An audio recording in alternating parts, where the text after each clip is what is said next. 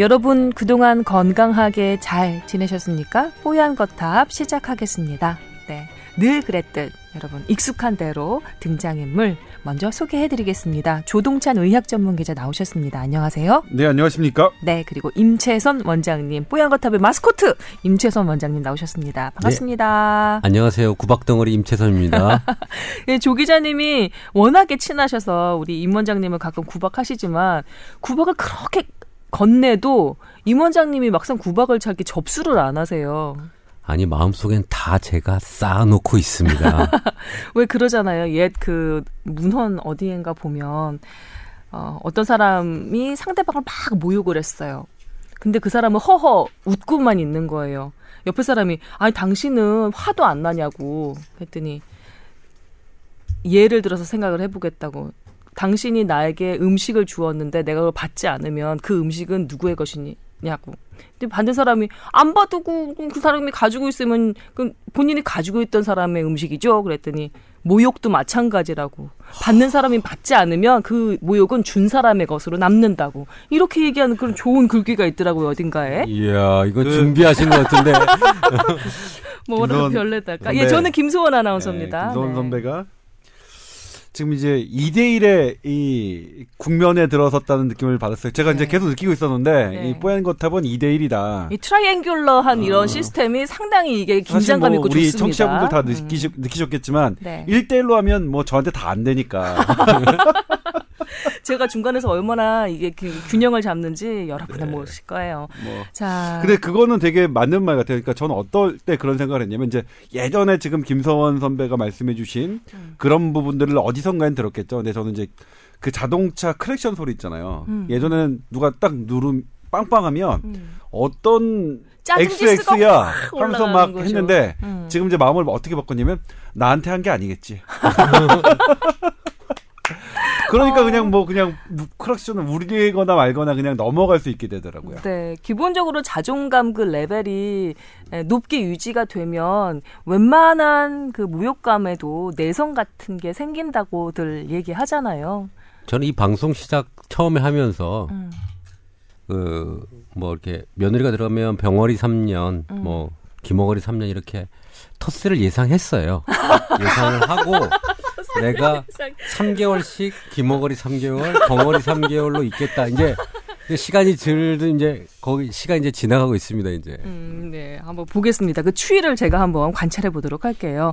아 이게 그 저희 페이스북 계정으로 생중계가 되고 있는데 그리고 나 저는 생중계되고 나면 그냥 날아가 버리겠거니 했는데 이게 또 링크 타서 들어가서 보면 그 또 보게끔 남겨져 있더라고요. 근데 제가 오늘 아, 왜 이렇게 몸이 부실하지 이렇게 멀쩡하게 그, 그 풍채 좋게 생겨서 자꾸 아픈지 모르겠는데 결막염이 좀 심하게 와서 결막염이 심하게 와가지고 이게 큰 안경을 잡섰습니다. 네. 옛날 어르신들이 안경 먹었다고 안경 잡섰다고 하는데 안경 쓰고 왔어요. 큰 안경을 써서 눈을 이제 많이 가리시니까 네 거기 막 뺑글뺑글 네. 안경 렌즈 바깥으로 돌아가는 보기가 더 나은 것 같아요. 이 사람이 어차피 2대1이니까. 그, 아. 그렇게 해봐. 아니, 내가 뭐 받지 않으면 어, 어차피 이, 당신의 것이니까요. 어, 예, 모욕을 받지 이렇게 않으면. 이렇게 얘기 하나 예. 저렇게 사나 어차피 여기선 2대1이야. 네, 여러분과 함께하는 예, 삼각편대 뽀얀 거탑 날아보도록 하겠습니다. 자, 저희가 지난주에 건강상담 마지막에 그 물사마귀 관련해서 소개를 해드리려다 시간 관계상 다음 주로 미루겠다고 말씀드린 게 있는 게 있는데요. 자, 오늘 그거부터 소화를 좀 해야 되겠네요. 저희 뽀얀거탑 전반부는 건강 상담 해드리고 있고요. 그리고 후반부는 주제 하나 결정해서 좀 심도 깊게 서로 얘기 나눠보는 그런 순서로 꾸며드리고 있습니다. 아, 지난주에 소화해드리지 못했던, 해결해드리지 못했던 사연 가지고 왔습니다. 그 사연으로 시작할게요. 부끄러워서 참여는 못했지만 평소 뽀얀 거탑 열심히 듣고 있는 애청자입니다. 안 됩니다. 댓글도 남겨주셔야 하고요. 예, 아유 뭐 저희 익명 처리 얼마나 철저히 해, 해서 소개를 해드리는데요. 그러실 필요 없습니다. 그리고 아픈 얘기 어디 가서 털어놓기 어려운 적 많잖아요. 예. 누가 그렇게 여유 있게 길게 푸념 섞인 얘기 들어주는 그런 한가한 사람들도 많지 않고요. 근데 저희는 주제가 주제니만큼 여러분의 건강 상담 성심성의껏 해드리고 있습니다. 많이 많이 보내주시고요. 자, 다음에는 그냥 툭 사연 보내주시면 됩니다. 부끄러워서 참여 못하셨다는 말씀 하지 말아주세요. 8살 딸아이가 있는데 2년 전부터 손가락에 사마귀가 여러 개 나서 피부과에서 주기적으로 냉동 치료를 받아왔습니다. 아, 그런데 아이가 치료 자체가 너무 고통스러워서 매우 힘들어하고 또 완치가 잘 되지 않을 뿐만 아니라 심지어 하나를 치료하면 다른 곳으로 자꾸자꾸 옮아가서 더 번지는 겁니다. 그래서 고민을 하던 중 한의원에서 근본적으로 면역력을 높이는 치료 방법을 권하는 겁니다. 어, 침과 뜸, 그리고 약으로 수개월간 아, 사마귀 출혈을 한다고 한의원에서 설명을 들었습니다. 아, 임 원장님께서 이에 대해서 주, 균형 있는 조언을 해주실 수 있을 것 같아 조심스레 질문드립니다. 이렇게 균형 있게 해달라 그러면 좀 네. 이렇게 또 저도 모르게 균형 있게 가게 되더라고요. 네. 참 이게 그러니까 머리에 이렇게 딱 어떤 각인이 딱 되긴 하는데 음. 일반적으로 사막이 저도 어렸을 때 있었고 뭐, 네. 많, 뭐 많이 걸리는 병이기 때문에 이 사막이 좀 종류를 보면 일반적으로 뭐 심삼 심상성 사막이 그다음에 음. 편평 사막이 뭐 족저 사막이 뭐 전염성 연속성 여러 종류의 사막이가 있습니다만 기본적으로 이런 사마귀들은 3개월에서 6개월 정도 되면 50% 이상은 사라집니다. 음, 아이고, 그래서 음, 음, 네. 이 사마귀가 처음에 낫다고 하더라도 어머니들이 뭐 이걸 빨리 치료해야겠다 생각을 하지 마시고 네. 우선은 3개월 정도 보시면 됩니다. 3개월에 좀 보는데 네. 이게 6개월이 넘어가면서 계속 번져가는 형태로 어 커간다든지 네. 어 그럴 때 치료를 결심하시면 돼요. 그래 치료 원칙은 딱 정하시면 돼요. 3개월에서 6개월 지켜봤는데 번져가거나 두 음. 번째 족저 사마귀 같이 손 발에 나면서 아픈 경우가 있어요. 네. 이게 발 바닥 같은데 딱 그 우리 아픈 부위가 있거든요. 음. 그런 부위에 눌리면서 통증을 유발할 때, 그 다음에 다발성이 되면서 6개월 이상 갈 때 치료를 한다라는 원칙을 딱 세우시면 될 것 같아요. 음. 그럼 치료를 어떻게 할 것이냐? 네. 우선 그 우리 한의학 교과서에도 이런 다발성이라든지 통증이 없는 경우에는 내치를 하지 않는다라고 돼 있어요 교과서에. 음. 이 말은 뭐냐면 네. 한두 개 있는 거 가지고는 한약을 먹거나 이런 거를 치료하지 않는다라는 겁니다. 어. 여러 개가 있을 때 하는 걸로 판단하시면 되고요. 네. 그 한의학적으로 치료하는 방법은 아까 면역력을 높인다고 얘기를 했잖아요. 네. 두 가지로 크게 분류하시면 돼요. 우리가 보통 얘기하는 열, 염증, 음, 음 그런 어, 열을 억제하고 제거하는 약제의 형태로 해서 치료하는 방법과 몸을 보충해서 저번에 제가 어 사물탕이라고 알려드렸던 처방 있잖아요. 음. 그런 혀를 보하는 약제와 기를 보하는 약제들로 해서 보충을 해줘서 몸을 컨디션을 좋게 해서 그런 전염성 사마귀들이 번져가지 않도록 치료하는 두 가지 방법으로 크게 나눠지면 될 것 같습니다. 네. 근데 어 아기가 어떤 아기인지 제가 상태를 보진 못해서 좀 마르고 허약한 애라면 아까 얘기한 사물탕 계통의 그런 약 것들을 조금 다려서 먹여보는 것도 한 가지 방법일 것 같고요. 네. 그런 거 말고 몸에 염증이 많으면서 아토피도 있고 열성 그러니까 감염성은 아니지만 음. 염증성을 전체적으로 가지고 있으면서 사마이가 있다 그러면 네. 아까 얘기한 그 한의학적으로는 청열 해독한다 그래요. 청 열을 맑게끔 하고 뭐 음. 독을 없앤다는 그런 약재들 국화라든지 국화? 국화꽃이요? 예, 국화꽃이 아. 원래 우리 드라마에서 많이 안 보세요? 국화 막 꺾어가지고 막 열병에 쓰고. 어, 어, 전 잘 몰랐는데 카모마일이 혹시 국화차 아닌가요? 그건 외국 종이라 저도 잘 모르겠지만 우리가 음. 쓰는 국화 종이 있습니다. 아, 그다음에 다른 거예요? 뭐 음. 우리 뽕나무 잎이라든지 상엽이라고 음. 하는 거, 뭐 연교 유명한 박하 이런 것들이 다 열을 없애는 거예요. 시원하잖아요, 아, 박하. 네, 박하. 이런 것들로 해서 하는 뭐 상 상구금이라는 뭐 처방전이 있긴 한데 이렇게 네. 열을 없애는 거랑 음. 몸을 보호하는 거 두 가지를 형태로 해서 어, 면역력을 올린다고 생각을 하시면 되고요. 네. 자, 여기서 냉동요법은 꼭 필요합니다. 아, 그래요? 예, 왜냐하면 한의원에서도 냉동 치료를 하나요? 아, 어, 돈을 받지 않고 하는 한의원들도 있습니다. 음. 어, 그런데 중요한 건 뭐냐면 네. 치료를 하게 되면 이게 더 이상 번지지 않는 시점이 나타나요.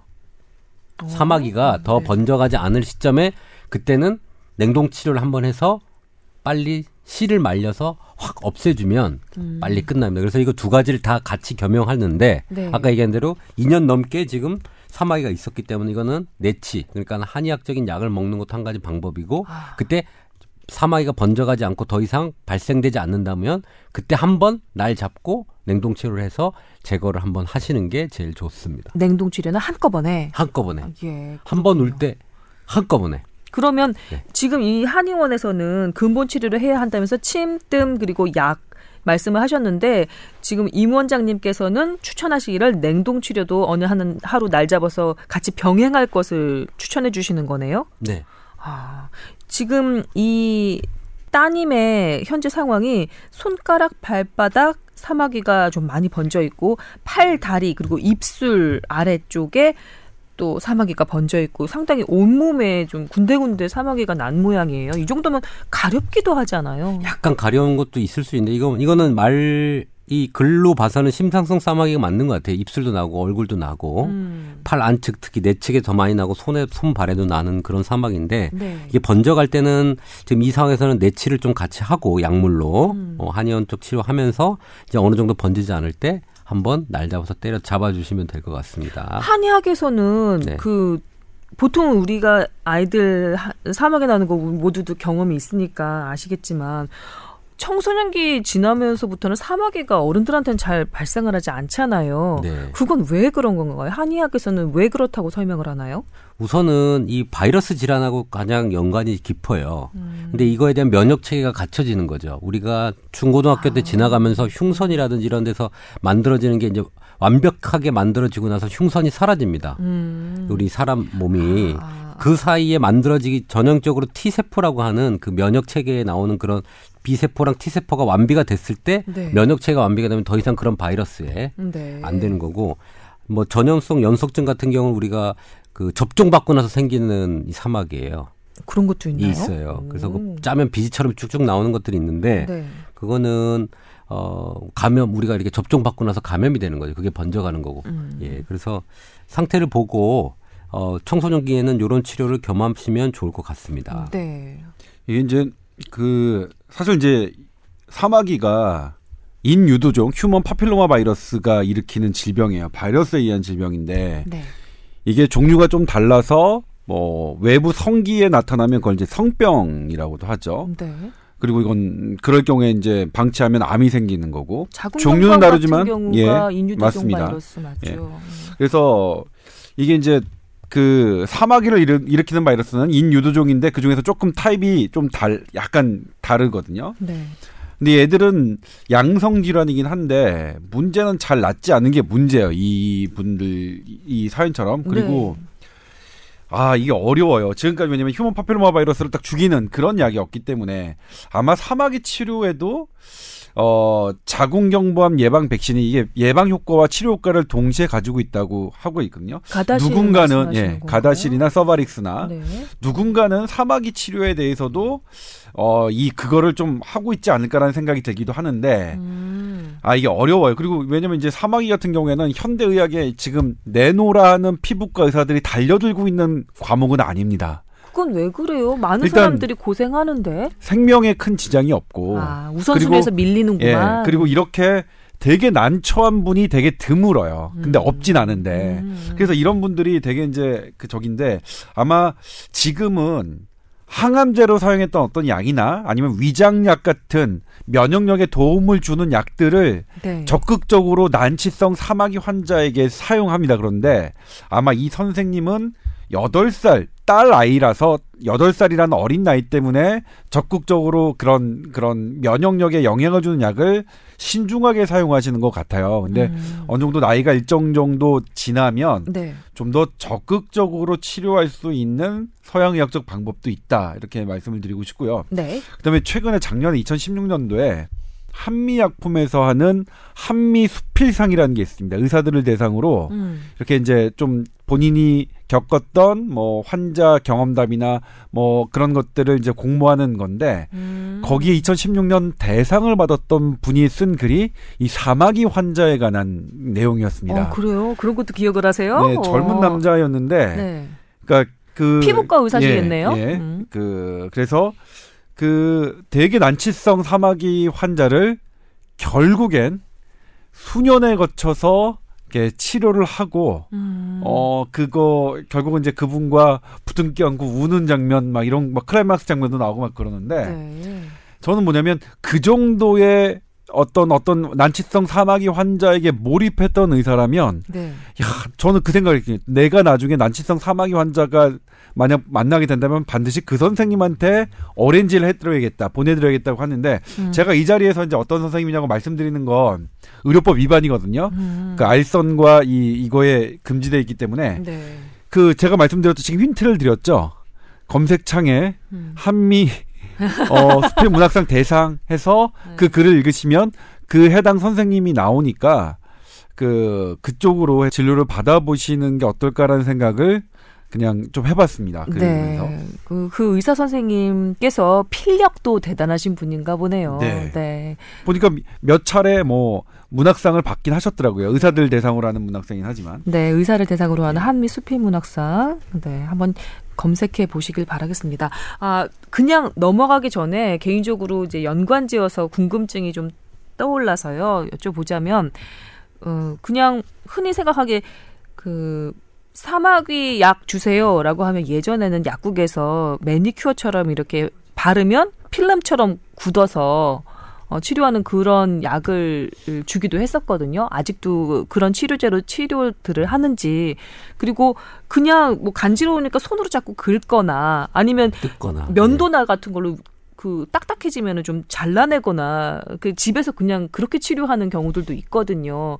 그런 것들은 뭐 많이 위험하거나 그런 건 아니지 실제로 그 치료 효과가 있는지도 어, 궁금하고 티눈하고 사마귀와 좀 다른 게 이제 사마귀는 임원장도 주구장창 얘기했지만 그 바이러스에 의한 질환이고 네. 티노는 그런 바이러스나 세균이 아니라 각질이 특정 부위에 딱딱하게 그 뭉쳐 있는 거예요. 매니큐어처럼 바르는 치료약은 그러면 티눈 치료약인가요? 예, 티눈, 아. 티눈 치료약인데 그게 어쨌든 사마귀도 각질이 두꺼워진 부분이기 때문에 음. 사마귀의 근본적 치료는 안 되지만 사, 올라 두들투란 그, 그 옷, 그 나온 그 사마귀를 조금 감소시키는 효과는 있죠. 그래서 네. 사마귀 때도 바르라고 하긴 했죠. 근데 그거는 그러니까 원칙적으로 말씀드리면 그건 티돈 치료제입니다.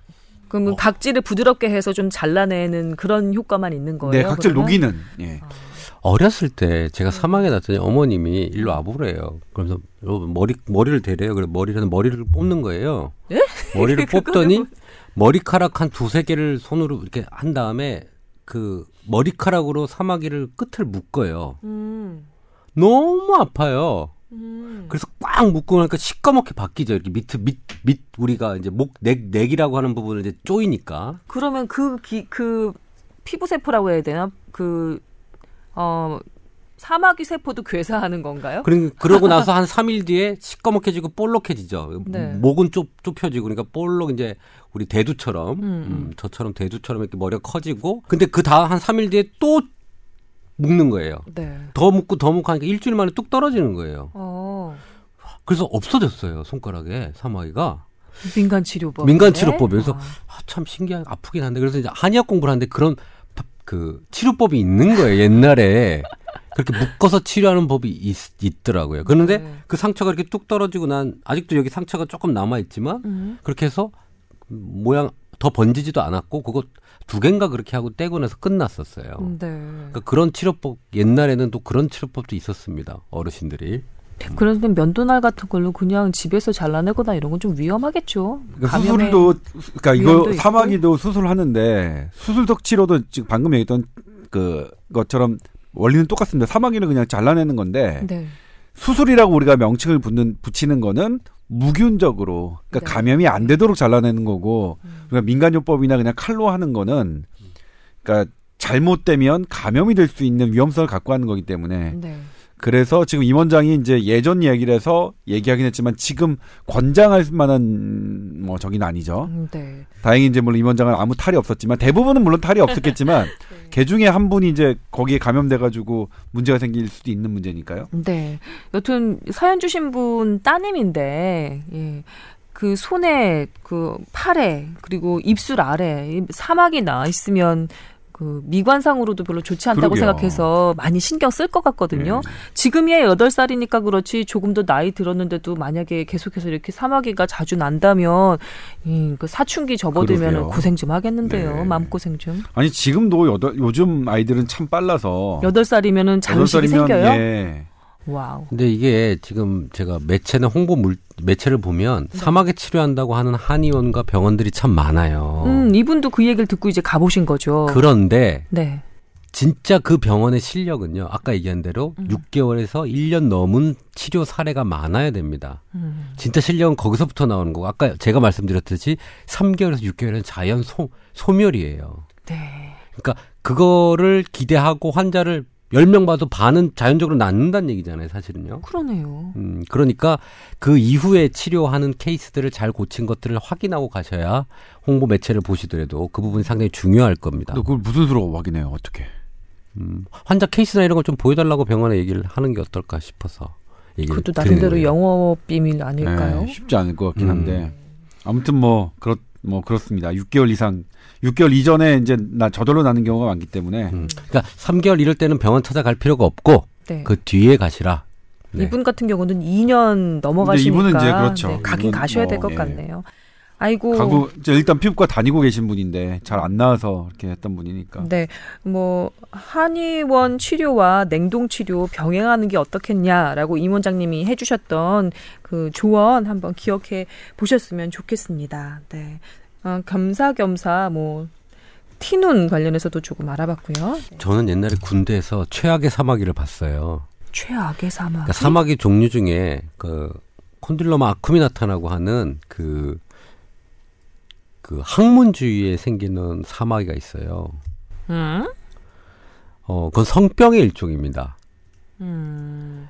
그, 어, 냄새가. 곤 지름 말씀하시는 네, 맞아요. 건가요? 곤지름이에요. 네. 그 곤지름인데, 어떻게 아시죠? 많이 어, 하시네요. 어. 아우 저 아 김수원이에요. 어, 예. 그 곤지름 환자를 저는 교과서에서만 보다가 네. 군대에서 본 거예요. 너무 그뭐 항문주에 염증이 있다 그래서 봤는데 진료를 보는데 냄새가 너무 많이 나는 거예요. 어. 그래서 그 바지를 내려봤는데 그 안에 이제 그게 짓무르면서 터져요. 곤지름은 항문 주위에 막 어, 어떻게 소름 끼치는 어, 것 농. 농처럼 이렇게 막 생기고 네. 터져 나오는데 그게 짓물이 되고 음. 아프고 막 음. 어, 그렇겠죠. 아 본인은 얼마나 괴로울까. 예. 그런데 그런데요. 이게 이건 성병이라 그랬잖아요. 네. 그래서 얘를 조금 관찰해야겠다 싶어가지고 걔가 이제 훈련 그 특전사 나왔잖아요. 특전사 훈련을 걔가 6개월을 받고 자대 배치를 받고 왔는데 자대 배치 받고 나서 바로 생긴 거예요. 사실 이거는 6개월 내에 그러면 전파가 됐다고 봐야 되는데 네. 이게 왜 전파가 됐지? 그러면 그 주위의 사람들도 전파돼 그런 거 없고 걔만 그렇게 돼서 왔단 말이에요. 희한하네. 봤는데 그 훈련소 내에서 성폭행이 있었던 거예요. 아 끔찍해라. 그걸 제가 발견해서 부대에 보고를 하고 걔를 격리하고 어, 아, 관련자 다 세상에. 해서 수사가 돼가지고 예. 두 명을 잡았죠. 그 병을 옮겨준 사람이 옮겨준 있었던 사람, 거예요. 예. 아 세상에. 그래서 저는 상을 받고 예. 어. 결국은 깔때기로. 아니 네. 근데 아, 자기가 뭐 군의관으로서 어땠네. 해야 될 마땅한 일을 했는데 왜 상을 받나요? 근데 그거를 그냥 치료만 했다면 음. 그 사람의 마음까지 얘가 왜 그랬을까 어떤 과정에서 이렇게 됐을까를 계속 생각했던 거죠 저는. 명일세. 예, 마음까지 마음까지 치료하는 치료한 거죠. 명일세. 예. 훌륭합니다. 네. 예. 아, 고향어탐 이런 방송입니다. 네.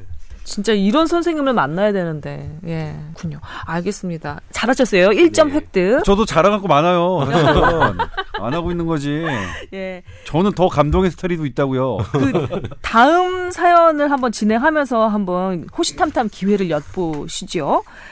아, 이분은 40대 초반인 남편이 탈모가 진행되고 있습니다. 아, 원래 시아버지가 탈모가 좀 있으셔서 유전인가 하곤 있지만 그래도 조금이라도 더디게 진행시킬 방법을 찾고 싶습니다. 그러다가 미녹실이라는 바르는 약을 알게 됐는데요. 어, 미녹실은 부분 탈모에 효과가 있다고 들었는데 남편은 부분 탈모가 아니라 머리카락이 전반적으로 다 가늘어지고 수치 적어지고 그런 탈모거든요. 효과가 전혀 없을까요?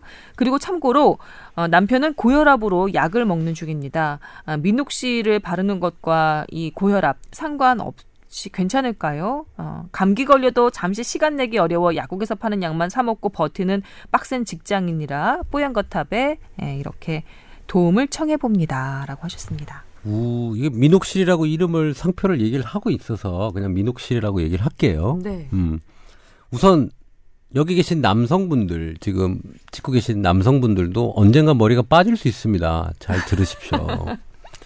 그 네. 먹는 약으로는 우리나라 우리 가장 유명한 약이 프로페시아예요. 음, 먹는 네. 탈모약이 하나가 있고 네. 바르는 탈모약의 대표 주자가 이 미녹실인 거죠. 네. 그래서 남성 탈모인 경우에요. 지금 음. 왜냐하면 이 남성 탈모에서 그래서 바르는 약 미녹실과 먹는 약 프로페시아 둘 중에 하나를 사용을 해봅니다 사람들이. 네.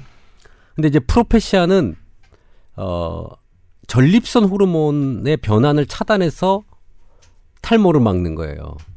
음, 참 희한하죠. 근데 목적이 잘 보세요. 네. 지금 남성분이 탈모를 막 막으려고 하는 거는 여성들한테 잘 보이려고 사실은 이 탈모를 막는 거죠, 그죠? 그렇죠. 어? 잘 잘생겨 보이게. 아, 물론 여성분들에게만 잘 보인다고 뭐 이렇게 확정적으로 얘기할 수는 없지만, 없지만 그래도, 그래도 마음 네. 속에는 좀 그런 게 있을 겁니다. 네. 근데 희한하게 이 프로페시아는 부작용이 어 발기부전, 성욕감퇴, 우울증 뭐 이런 거예요.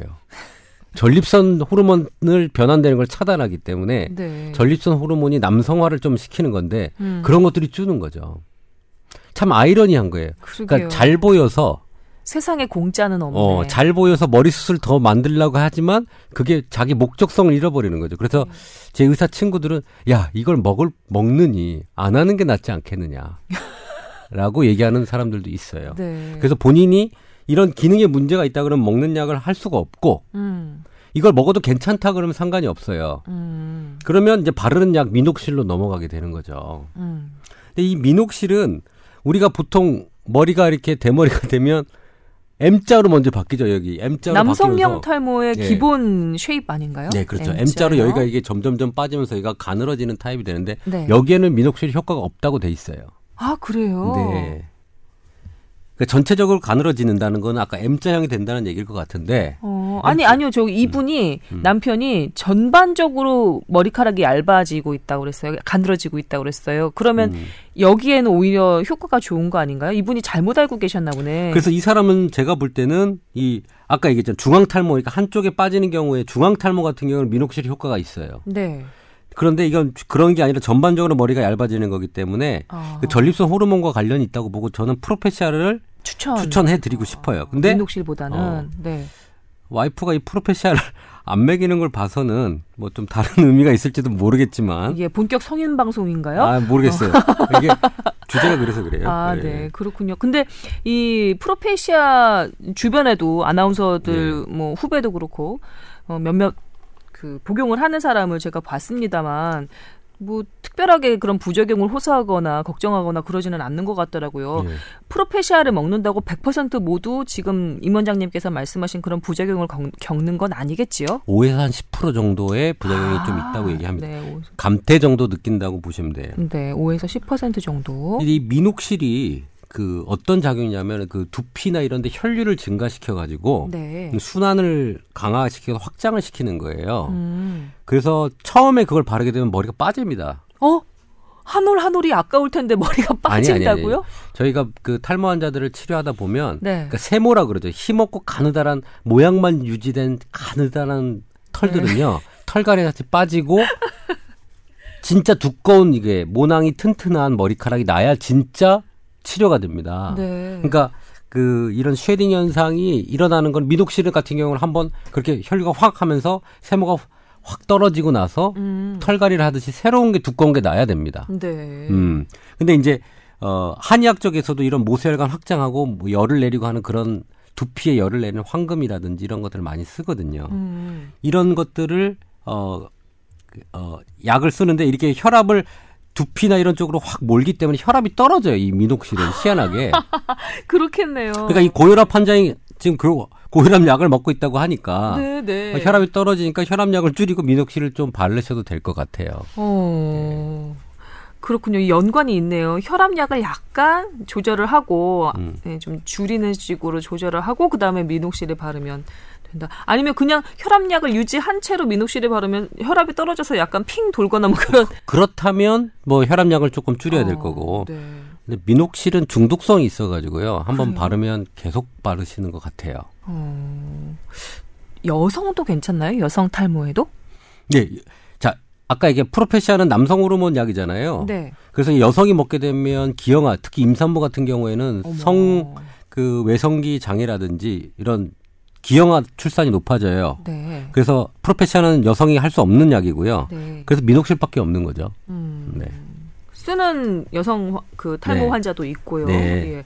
저희 남편 같은 경우는 카페인이 들어있는 샴푸를 어디서 구해다가 쓰면서 효과가 있는 것 같다고 믿고 있던데 혹시 들어보셨나요? 음, 예, 그 유명하죠. 그 카페인이 있는 초록색이 연두색인가요? 연두색 상호가 있는 하늘색인데 하늘색인가요? 여러 가지 상표 예, 예 브랜드에서 나오더라고요. 근데 이제 탈모에 대한 정식 식약처 인증을 받은 거는 지금 방금 이완정이 했던 거 딱 두 가지 두 개입니다. 바르는 약과 먹는 약. 민녹실과 프로페시아. 예. 어. 근데 그 나머지는 나머지는 사실은 이제 그냥 그렇게 해도 괜찮을 것 같다라는 그런 거지 확실한 근거는 아닌 데 이 탈모 시장이 엄청나게 크죠. 저한테 이제 샘플을 가져, 가져다 주시는 주시려고 했던 한 분이 있는데 그 샘플의 대상이 됐던 사람들이 네노라는 유명인이에요. 어. 그래서 탈모전과 탈모 뭐 이렇게 해가지고 1개월, 6개월 뭐 이렇게 사용을 이렇게 딱 했, 어요 근데 그분들이 대단히 유명한 분이거든요. 음. 그래서 저도 혹 했어요. 음. 그리고 그게 받을까 근데 그게 한 달치가 얼마 정도죠? 한 달치가 70만 원이라서 어휴, 비싸다. 그래서 이제 받질 않았, 않았거든요. 근데 기본적으로 어, 이 머리가 빠진 분들 없는 걸 보면 맨질맨질하죠. 음. 근데 피부과 의사들이 하는 얘기예요. 그 맨질맨질한 머리가 빠져 있는 맨질맨질함을 그냥 피부처럼 그렇게 만들면 얼마나 좋을까? 얼굴에 그렇게 하면 음, 음. 정말 아기 피부, 동안 피부 이렇게 되는 거잖아요. 근데 그렇게 아, 만드는 방법이 네. 레이저로 만드는 방법이 어이 이 진피층에 있는 어 이런 섬, 그 지방 세포와 여러 피부 그 안쪽에 있는 세포들을 좀 두텁게 해서 혈관을 조금 죽여주는 거래요. 그렇게 하면 그렇게 피부가 좋아진대요. 어. 그래서 반대로 피부가 나쁘게 하듯이 그러니까 혈관이 막 우들투들하게 혈관을 생성하게 하고 막 하, 하면 머리가 나지 않을까 해서 사실 레이저 치료도 그래서 어, 시도되고 있어요 탈모에. 어, 모세혈관을 그러니까, 자극하는 거예요. 예, 그렇죠. 그러면? 예전에는 레이저는 세기에 따라 세기와 온도에 따라 혈관을 죽일 수도 있고 혈관을 자극할 수도 있는데 음. 혈관을 느려서 자극하는 방법의 것들이 시도되고 있고 음. 카페인이나 여러 혈관 이완 물질이 사용되는 원리도 마찬가지입니다. 음. 이 두피에 있는 혈관을 좀더그 활성화시키기 위해서 빗으로 막 이렇게 때리시는 분들이잖아요. 네, 그렇죠. 텅텅텅텅텅. 그것도 이제 이렇게 우리 그 때리면 때리면 거기가 빨갛게 되잖아요. 네네. 그게 때리면 그 충격 충격 때문에 염증 반응이 생기고요. 염증 반응이 있으면 혈관이 확장되죠. 어, 혈관이 확장되면서 어쨌든 그것보다 더 중요한 게 이제 그 투과성이 변화되거든요. 투과성이 변형되면 음. 거기에 이제 평소에는 통과하지 않았던 그런 물질들이 밖으로 나가면서 신생 혈관, 새로운 혈관을 촉진하는 그런 작용이 있어요. 음. 그러니까 이렇게 우리 그, 그 탈모인 연합회, 탈모인 동아리에 있는 그런 것들이 제가 딱 곰곰이 살펴보면 나름 다 설명할 수 있겠더라고. 아, 이게 이런 원리겠구나, 이런 원리겠구나. 음, 음. 그래서 그런데 어, 아무튼 그렇습니다. 그래서 그런 방법들 뭐 저는 뭐 적극적으로 하셔도 돈 안 되는 거니까 해도 네. 된다고 생각하고 카페인 샴푸 같은 경우에는 그런 카페인 샴푸만의 독특한 무엇이 있느냐 그건 아닌 것 같아요. 음. 그러니까 내가 집에서 먹다 남은 커피를 잘 우려다가 감아도 감아도 되지 않을까 어, 생각이 들고요. 그다음에 네. 또 실제로 뭐 case report가 나왔었죠. 실망하는 소리가 막 들리는 것 같아요. case report로 뭐 어떤 일이 나왔으면 할머니인데 백발의 할머니예요. 네. 탈모가 많이 진행된 할머니인데 그 할머니가 딱 한 달 만에 머리가 이렇게 제법 났어요. 그래서 음. 그 할머니 비법이 뭐였냐 했더니 소금으로 소금물로 머리를 감으신 거래요. 이거 얼마 전에 네. 작년인가요? 네. 네. 조 기자님이 소개를 한번 해주신 적이 네. 있는데 제가 코 웃음도 치지 않았었는데 계속 미르 미르 그 결과는 결과는 뭐냐면 저는 이제 탈모가 진행되지 않았으니까 저는 소금 비누를 사서 아니 사, 뭐 소금 비누를 누가 이제 가져다 주기도 했고 제가 또 사기도 했고 해서 그러니까 소금 비누라는 게 있다는 게 좀 놀라웠고 네. 저희가 좀 해봤는데 기분은 좋아지더라. 기분 탓인가? 예. 뭐 그냥 뭐 그런 거 여러 가지. 그러니까 소금도 왜 그럴까 생각해봤더니 음. 여기에 이제 우리가 하면 삼투압을 변화시키거든요. 피부의 그렇죠. 삼투압을 변화시키면 무언가가 정지되어 있는 이 부분에 뭔가 좀 변화를 주는 거예요. 음. 카페인도 똑같은 거죠. 그러니까 소금기도 뭔가 변화를 주니까 음. 그런 원리에서 새로운 혈관을 뭐 이렇게 조금 만들려고 하는 그런 그런 움직임에서 뭔가. 모근 주위를 좀 괴롭혀야 되는군요. 그렇죠. 지금 뭐냐면 이게 뭐냐면 평형을 이룬 거예요. 혈관이 점점 없어져서 음. 더 이상 생명의 활동이 정지된 상태로 평형을 이룬 거니까 그 평형을 깨는 무언가. 근데 너무 세게 때리면 이제 다치니까 이렇게 어, 적당한 압력을 주고 그 다음에 어 예를 들면 그것도 시도해 보는 사람이 있어요. 그 카페에 나오는 건데, 그러니까 예전에 어렸을 때 찬물에 갔다가 사우나에 갔다가 찬물에 갔다 사우나 가고 그러면 갑자기 저, 막 피부가 일어나고 막, 이, 막 두드러기 나는 것처럼 그런 경우가 있거든요. 냉탕 온탕 번갈아 가면서 예, 번갈아? 가면서 하는 거. 저는 경험이 있어요. 근데 실제로 그 카페에 보면 그거 하라는 분들이 있어요. 탈모에 예, 탈모니까 냉온탕을 차갑겠다가 예, 냉온탕 교체. 하고 음. 뭐하고 뭐하고 이게 번갈아 가면서 따뜻하게 했다가 차갑게 했다가 따뜻하게 했다 차갑게 했다 그러니까 자기가 효과를 봤다고 그 경험담을 해놓으신 분이 있는데 음. 저는 그걸 딱 보고 냉온탕 어렸을 때 그게 딱 생각났어요. 제가 냉온탕을 번갈아 가면서 해서 피부에 막 이상한 반응이 있었던 거. 아 이것도 뭐 이렇게 정지된 그 두피에 어떤 변화를 주기 위해 한 방법일 수 있겠다. 그래서 어. 어차피 돈은 안 되니까. 여튼 두피에 자극을 주기는 줘야 되나 보다. 그죠. 네. 그 대머리 동호회에서 찍은 필름을 제가 옛날에 본 적이 있어요. 뭐 음. 가면 우선, 우선 소리를 질러요. 혈압을 높여요. 혈액을 올리려고 그런 것 같아요. 그리고 막 뭘? 두드려요. 네. 그리고 좀 이따 물고 나면 소금하게 여러, 여러, 여러 가지 일련 행동들. 그 다음에 네. 여기 나온 뭐 카페인이고 뭐고 미녹실이고 뭐고 다 두피에 있는 혈류를 증가시켜서 음. 그 모근에 혈액을 공급시켜서 모근을 강화시키는 거라고 원리는 다 똑같은데 네. 임상 연구가 돼서 쓰는 건 미녹실 약이고 음. 일반 야, 일반 제품으로 하는 뭐 샴푸 이런 것들은 그냥 일반 외품이 되는 거고 음, 의약 외품. 어 그다음에 의약 외품이 되는 거고 뭐 건강기능 식품이 있을 거고 그다음에 한의원이나 이런 데서 쓰는 자, 자가적으로 만든 약재가 있을 거고 네. 다 같은 원리라고 보시면 돼요. 음, 얘기가 나왔으니까 그냥 곁다리로 하나만 더 궁금해서 여쭤보자면 아우 자꾸 얘기가 길어지네.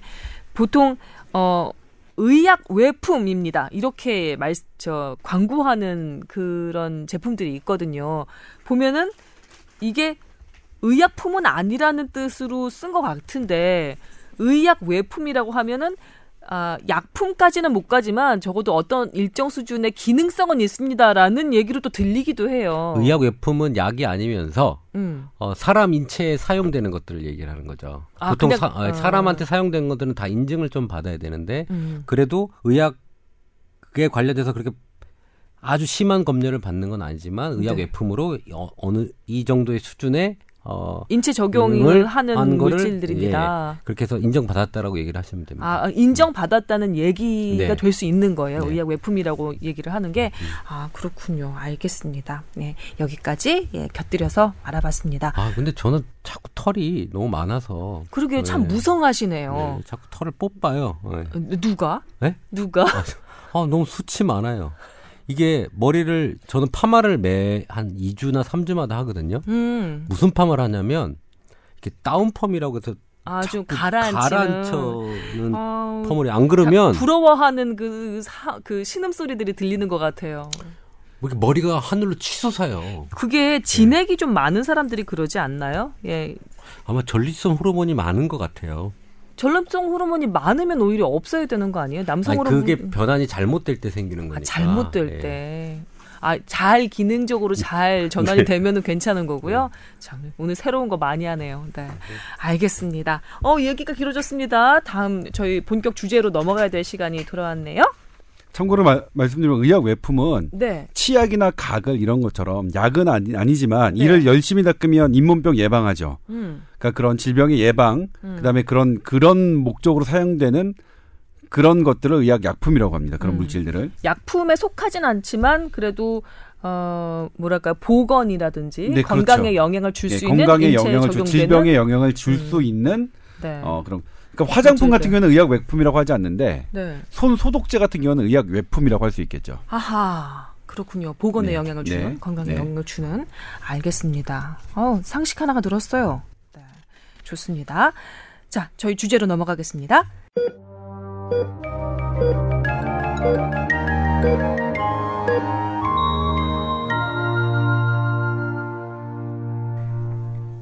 자, 오늘의 주제는 뭐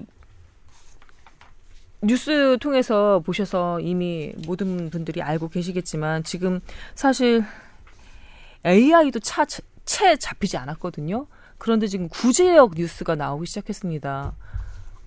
그랬는데 구제역 이것마저도 AI처럼 전국적으로 확산된다든지 예, 그다음에 이런 축산물 시장을 완전히 예, 이렇게 뒤흔들어 놓으면 안 되는 거잖아요. 초기에 좀 잘 잡았으면 좋겠다는 생각이 드는데 상황이 어떤지 그리고 걱정되는 부분들은 어떤 부분들인지 좀 알아보도록 하겠습니다. 이거 조 기자님이 발제하셨죠? 네, 일단 그 AI 같은 경우에도 상당한 피해를 입었었죠. 그리고 지금도 다 잡히진 않았어요. 예. 근데 이제 지- 구제역까지 예. 구제역은 어떤 거냐면 어 특정한 바이러스가 구제역 바이러스라고 하는데 그게 어 발이 두 개로 나눠지는 돼지나 소 음. 이런 가축류를 에, 그 들어가서 그 다리나 입 주변에 입 주변에 이제 뭐 물집들이, 거품을 물겨하고 예, 그다음에 이게. 이제 합병증을 일으켜서 스- 그 죽게 동물들을 죽게 하는 질환인데 네. 2010년이었죠. 2010년도에 난리가 났었습니다. 그 아, 지역에. 말도 하지 마세요. 그때 파, 파모든 파모든 돼지 어, 예. 생각하면 진짜. 파모든 돼지하고 소 값이 그때 조 단위를 넘었습니다. 음. 어, 당시에 2009년에 신종플루 때문에 우리가 피해받은 액수보다 구제역으로 그 치룬 그 대가가 경제적으로만 따지면 한 4배 이상 됩니다. 음. 그리고 당시에 또 중국에서도 구- 같은 일이 벌어졌죠. 구제역이 파동이 돼서 중국도 다 살처분 하다 보니까 어 우리나라 그 해파린을 어 중국 돼지에 이걸 이용해서 만들어야 되는데 네. 중국 그걸 이용할 돼지가 다 매몰되다 매몰되다 보니까 막 해파린까지 막 품귀 현상이 나타난 아주 그 위기가 있긴 있었는데 네. 이번에는 그런 위기가 위기로 갈지 안 갈지는 모르겠는데 아무튼 어 되게 주의해야 됩니다. 왜냐하면 AI보다 구지역 바이러스는 훨씬 더 전파력이 높습니다. 아, 그래요. 공기 중을 떠돌아다니면서 어 50km까지 나 그냥 날아간다고 해요. 음. 그러니까 최대는 250km까지 떨어져 있는 그 어, 떨어지는 곳에서도 네. 그냥 공기적으로 전파가 됐다는 보고도 있는데 예. 그래서 이번에 구지역이 처음에 발생된 게 음. 어, 그, 지금 현재 아직까지 원인을 못 찾죠. 그러니까 너무나 여러 곳에서 감염원이 생길 수 있기 때문에. 네네. 아무튼 뭐 여러 문제가 있어. 이제 왜 그 백신을 안 맞췄느냐. 음. 어, 지금 이거 백신 있는데 백신 맞추려고 권장하고, 권장하고 있는데. 근데 이제 그 농장부, 우리 열심히 맞췄다. 정부 하라는 대로 다 맞췄는데 무슨 소리냐. 네. 백신이 물 백신이다. 효과가 없다. 이렇게 지금 어 논쟁이 벌어지고 있는데 아직은 이거에 대한 결론이 명확하게 뭐라고 얘기하기는 어려워요. 학자들마다 조금 다르더라고요. 이 부분은 정확히 얘기를 해야 될 것 같아요. 그러니까 이 책임론이 어디 있느냐? 음. 그 가축을 두- 그 사육하시는 분들이 예방 접종을 안 한 거냐? 두 번째 예방 접종은 제대로 했는데 약이 정부에서 나눠준 약이 효과가 없느냐? 왜냐하면 이거 카나다 쪽에서 수입한 걸로 알고 있는데 네. 거기에 맞는 유전자지 우리 한국에 있는 돼지랑 소에는 맞지 않는다고 주장을 하는 거죠. 그래서 양쪽의 의견이 지금 갈려 있어요. 그 네. 최근 가장 최근 보도에 의하면 백신 접종을 했는데도 그 항체 형성률이 5%가 안 되게 나오고 있대요. 그런데 농식품부에서 수입한 그 백신의 원래 그 항체 생성률은 거의 뭐 90몇 퍼센트라고 하거든요. 그러니까 이거는 어, 제대로 접종하지 않았거나 아예 안 접종해 접종하지 않았을 가능성이 있다는 그 의혹이 제기가 되고 있다는 그게 이제 정부 거예요. 측 발명이고 음. 정부 측의 설명이고요. 근데 농가 쪽에서는 이제 아이고 이게 펄쩍 뛰는 거죠. 네. 아 맞추는 대로 맞추고 다 맞췄다. 내내 소돼지 죽일 일이 있냐 시키는 대로 다 주사 놨는데 지금 이게 항체 상징 안 되는 건 나더러 어쩌라는 거냐 이런 상황이거든요. 그래서 저희가 어제 이제 이 뉴스를 보도할 때 이 부분은 명확하게 하지 않았어요. 그러니까 음. 정부의 주장대로 그렇게 했다가는 이제 막상 농민의 얘기를 들어보니까 농민은 그 다른 이야기를 하셨거든요. 그래서 네. 이 부분에 대한 이제 뭐 시시 비비는 좀 명확하게 밝혀져야 될 것 같고요. 아, 하나만 더 추가를 하자면요. 시간이 없지만 추가를 하자면 원래 이 보관을 냉장 보관하도록 되어 있는데 접종을 할 때는 실온으로 바꿔서 좀 데워서 접종을 해야 되나 봐요. 그런데 지금 날씨 엄청 춥잖아요. 농가에서 이거를 그냥 시, 실온이 아니라 냉장 상태 그대로 접종했을 가능성이 높다는 거예요. 그랬을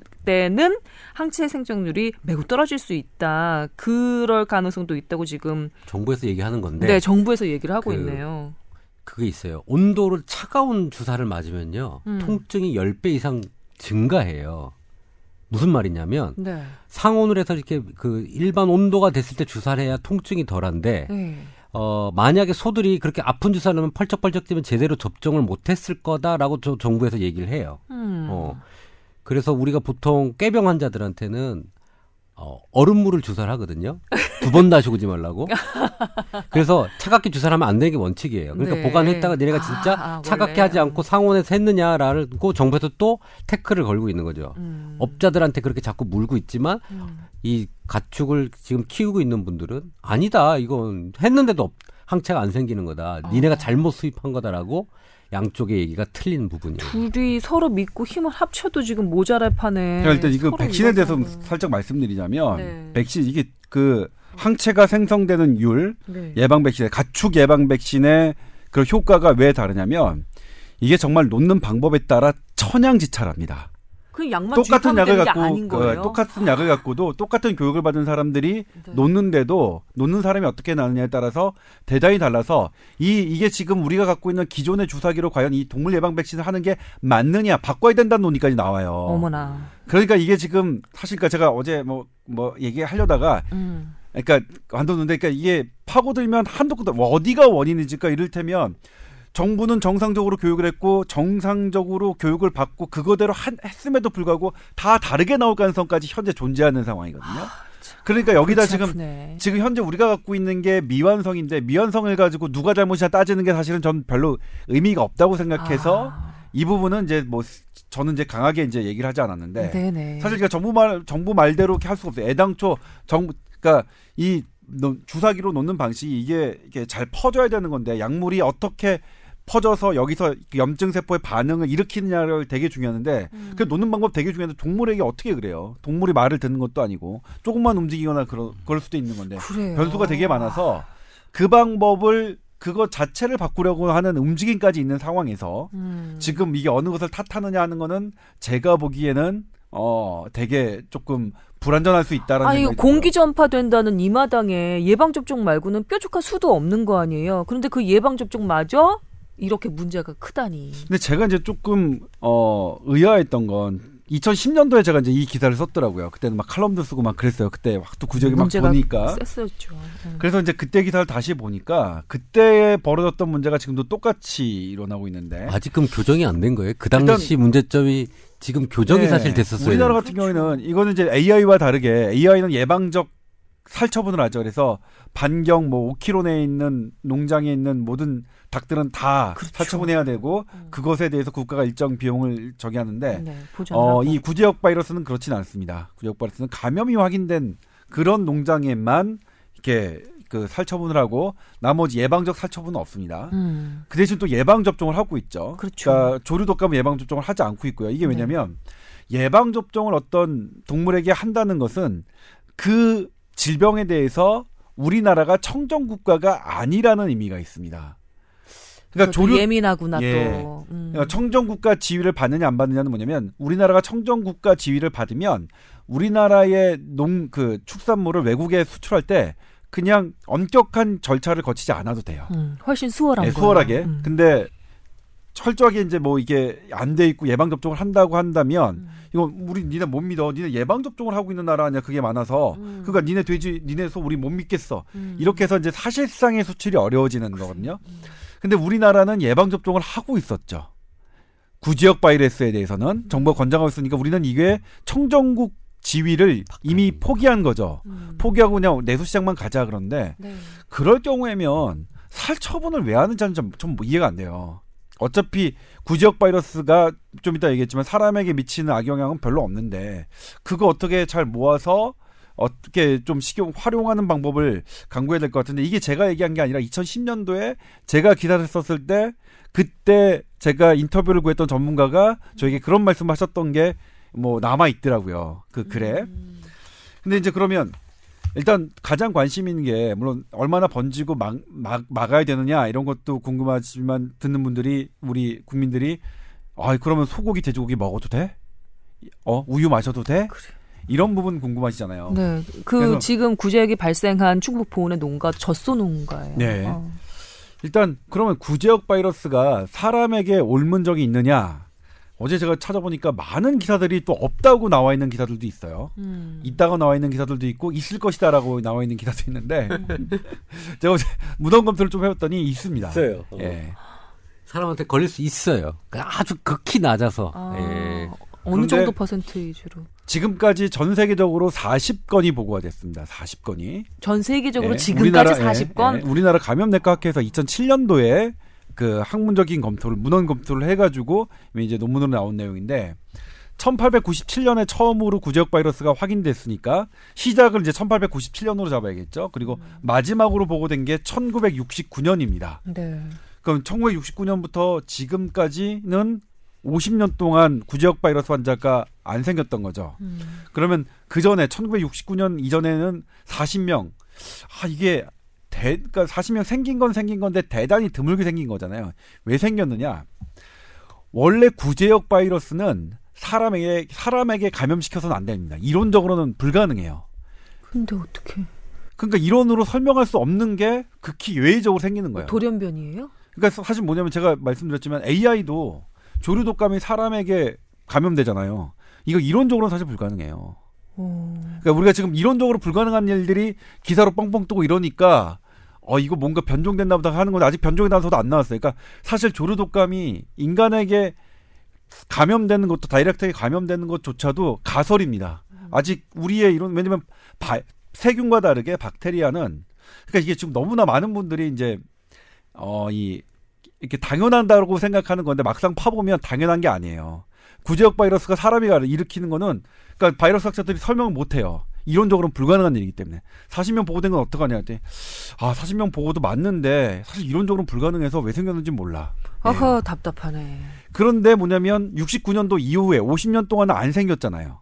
근데 음. 거기에 또 주목을 해야 되는데 왜 안 생겼냐면 그러니까 우유를 예전에는 살균을 안 했는데 살균을 하면서부터 아예 아주 매우 드물었던 환자가 아예 안 생긴 거예요. 아, 봤더니 사- 살균을 우유를 130도 정도에서 하거든요. 저온 살균 우유도 한 70도 정도에서 합니다. 그럼 다 죽겠네요. 구제역이 그렇죠. 구제역 구제역이 70도 몇, 몇 도죠? 50 도에서 50도죠. 죽으니까. 예, 그러면 그 균이 죽는 거죠. 그러니까 지금 우리나라에서 젖소 농장에서 이게 발생했다고 우유 먹기 꺼려할 필요가 전혀 없다는 말씀 드리는 거죠. 육회 먹는 사람 있잖아요. 그렇죠. 육회. 좋아하죠. 육회는 날로 먹는데 예. 어. 구제역 바이러스가 소에 들어가면 네. 어디에 많냐면 피부, 스킨, 음, 음. 아, 그 점막, 음. 그다음에 심장, 음. 그다음에 우유에 많이 많이 나와요. 아, 네. 근육에는 별로 없어요. 다행히. 예, 다행히. 그래서 우리가 뭐 육회로 먹는 부위는 근육이잖아요. 심장 잘라 먹거나 뭐 그렇진 않잖아요. 네. 그리고 그 또그 구제역 바이러스가 위산에 대단히 약합니다. 산에 약해요. 음. 예, 중성인 환경에서만 잘 자라거든요. 근데 네. 위산은 pH가 2는 아주 강력한 산이기 때문에 미량이 묻어 있다 하더라도 음. 없어요. 그리고 보니까 육회를 먹는 나라가 제가 어제 찾아봤더니 우리나라하고 이탈리아 지방하고 유럽 몇 개 지역이더라고요. 별로 없구나. 일- 일본도 안 없더라고요. 먹나요? 예, 일본하고 중국에는 육회 문화가 없다고 하더라고요. 어. 그런데 그 육회를 먹는 나라에서 어 최근 50년 동안 최근 50년이 아니라 지금 생긴 이래로 구지역 바이러스가 보고된 예가 없어요. 그러니까 육회를 먹는 습관, 그러니까 음. 원래 구제역 바이러스가 사람에게 대단히 드물게 원래 이론적으로는 걸리지 않아야 되는데, 그러니까 110년 동안 40명밖에 안 걸렸다고 하면 확률로 따지면은 제로거든요. 구제역에 걸리면 그 소나 돼지는 어, 100% 죽나요? 아니 한 50% 넘어요 치사율이. 아유, 치사율이 한꽤50% 높구나. 그것도 돼지냐 소에 따라 좀 다르긴 한데. 제 2010년 그 당시에 그 살처분하던 그 자료 화면들이 너무나 끔찍하게 기억이 나서 아직도 그 파묻혀 있는 땅 보면은 제대로 자연으로 돌아오지 않았다고 하더라고요. 물컹물컹하고 그 위에서 곰팡이가 아직도 살고 새, 새 풀이 돋아나지 않고 있는 경우도 굉장히 많다고 하더라고요. 조금 전에 조 기자님 말씀하셨던 것처럼 우리나라는 그 이미 그 축산물 수출 같은 그렇죠. 거 포기하고 내수만 한다면 수출물 축산을 포기했다면 그 살처분을 좀 더 보수적으로 행할 필요가 있지 않을까. 너무 아깝고 자연 그렇죠. 이게 인간에게 지금 전혀 영향을. 주지 않으니까. 네. 그러니까 뭐, 그런 생각이 드네요. 예.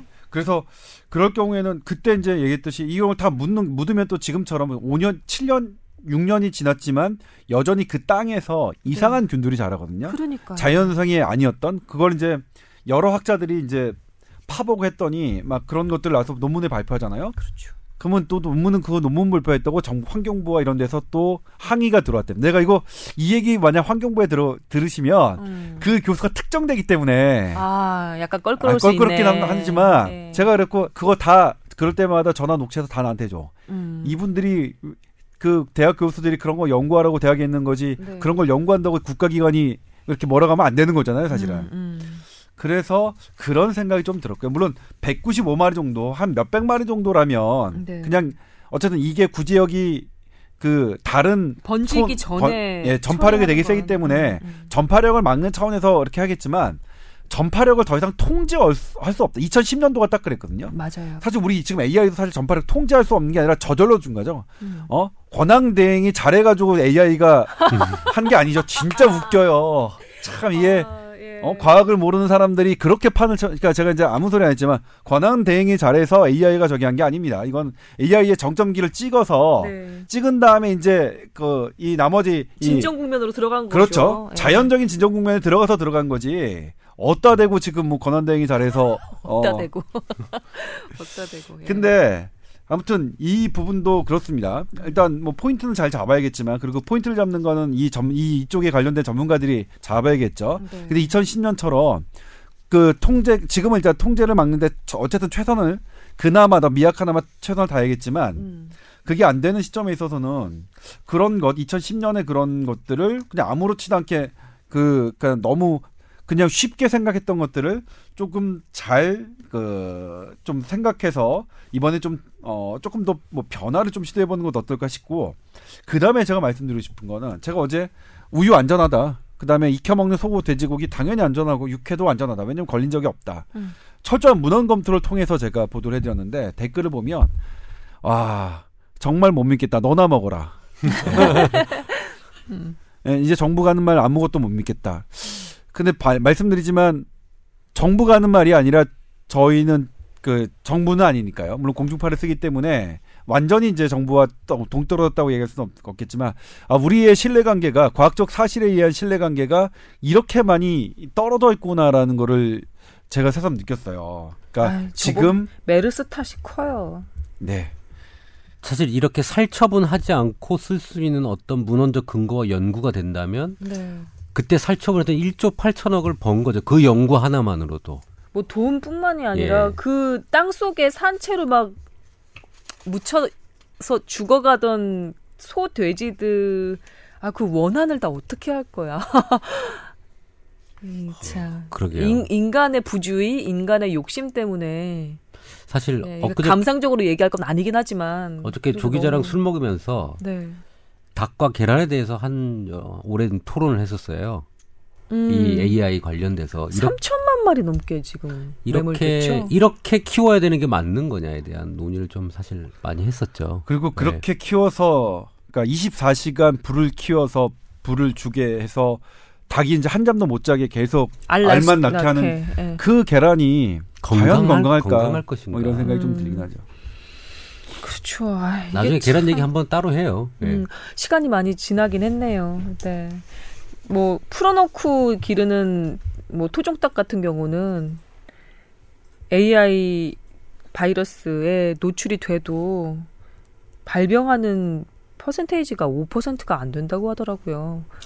그러니까 그런 공장식 양계장 음, 이 아주 아주 취약할 수밖에 없는 이유가 있다고 하더라고요. 저희가 닭을 한번 키우기 위해서 닭을 키워본 적이 있는데 닭에 있는 그 한약재들이 있어요. 음, 닭똥집 이라고 하는 개내금, 네, 그다음에 닭발 네, 이런 것들이 한약재 약재로 쓰이는데 음, 네. 그거를 어, 구입하려고 제가 양계장을 가봤어요. 저희 부친하고 음, 갔더니 그 조그만 공간에 두 마리가 있으면서 움직이는 못하고 계속 알만 낳고 있죠. 그렇죠. 발은 다 썩어 있어요. 발이 음. 닭 발이 그렇게 해서 나온 계란을 먹는 게 정말 마음이 안타깝고 아 안 되겠다 우리가 직접 키워야겠다라고 생각해서 키운 거거든요. 그런 상태에 있는 닭이 AI를 피해 가겠어요? 오면 100% 걸리지. 그러게요. 예. 발은 이미 다 썩어 있는데 네. 동물복지 차원에서도 생각을 해봐야 될 문제긴 한데 또 한편에는 아 이제 기계적인 중립 이거 참 안 되는 거긴 한데 또 한편으로는 이 그렇게 해서 가격을 떨어뜨려서 생산되는 달걀이 어 그러니까 되게 접근하기 굉장히 쉬운 단백질 공급원이기 때문이기도 하대요. 그게 아니면 그렇게 싼 값에 단, 이런 이 정도 고급 단백질을 공급할 수 없다. 그런 논리도 또 있더라고요. 음, 답답한 인- 상황입니다. 뭐 구제역 얘기하다가 예, 동물복지 얘기까지 또 나왔네요. 그래요. 네. 여튼 포인트는 우유 괜찮습니다. 고기 네, 괜찮습니다. 괜찮습니다. 육회도 예, 큰 지장 없습니다. 그리고 어, 이 조동찬 기자가 하는 얘기는 다양한 문헌을 검토해서 나온 얘기니까 믿으셔도 된다는. 사실 지난번 AI 때 농림 수, 농림축산부 홈페이지에 어 AI가 AI 걸린 닭이나 저기는 기침을 하고 콧물을 흘린다 이렇게 나와 있었어요. 그래서 제가 바로 바이러스 학회와 수의학과에 했습니다. 저는 그러니까 조류는 어 이게 소화기 질환을 알고 있는데 조류도 호흡기 질환으로 나오나니까 무슨 소리냐 조류에선 소화기 질환이다 그런 거 안 나타난다 했더니 근데 기침하고 콧물 농림수산부 홈페이지에 그렇게 돼 있다 축산부 그랬더니 부끄러운 일이죠. 네. 부끄러운 일입니다. 마지막으로 EX, 예, example 요 얘기 한번 해드리면서 오늘 얘기 마감하도록 하겠습니다. 자, 두 분 모두 수고하셨고요.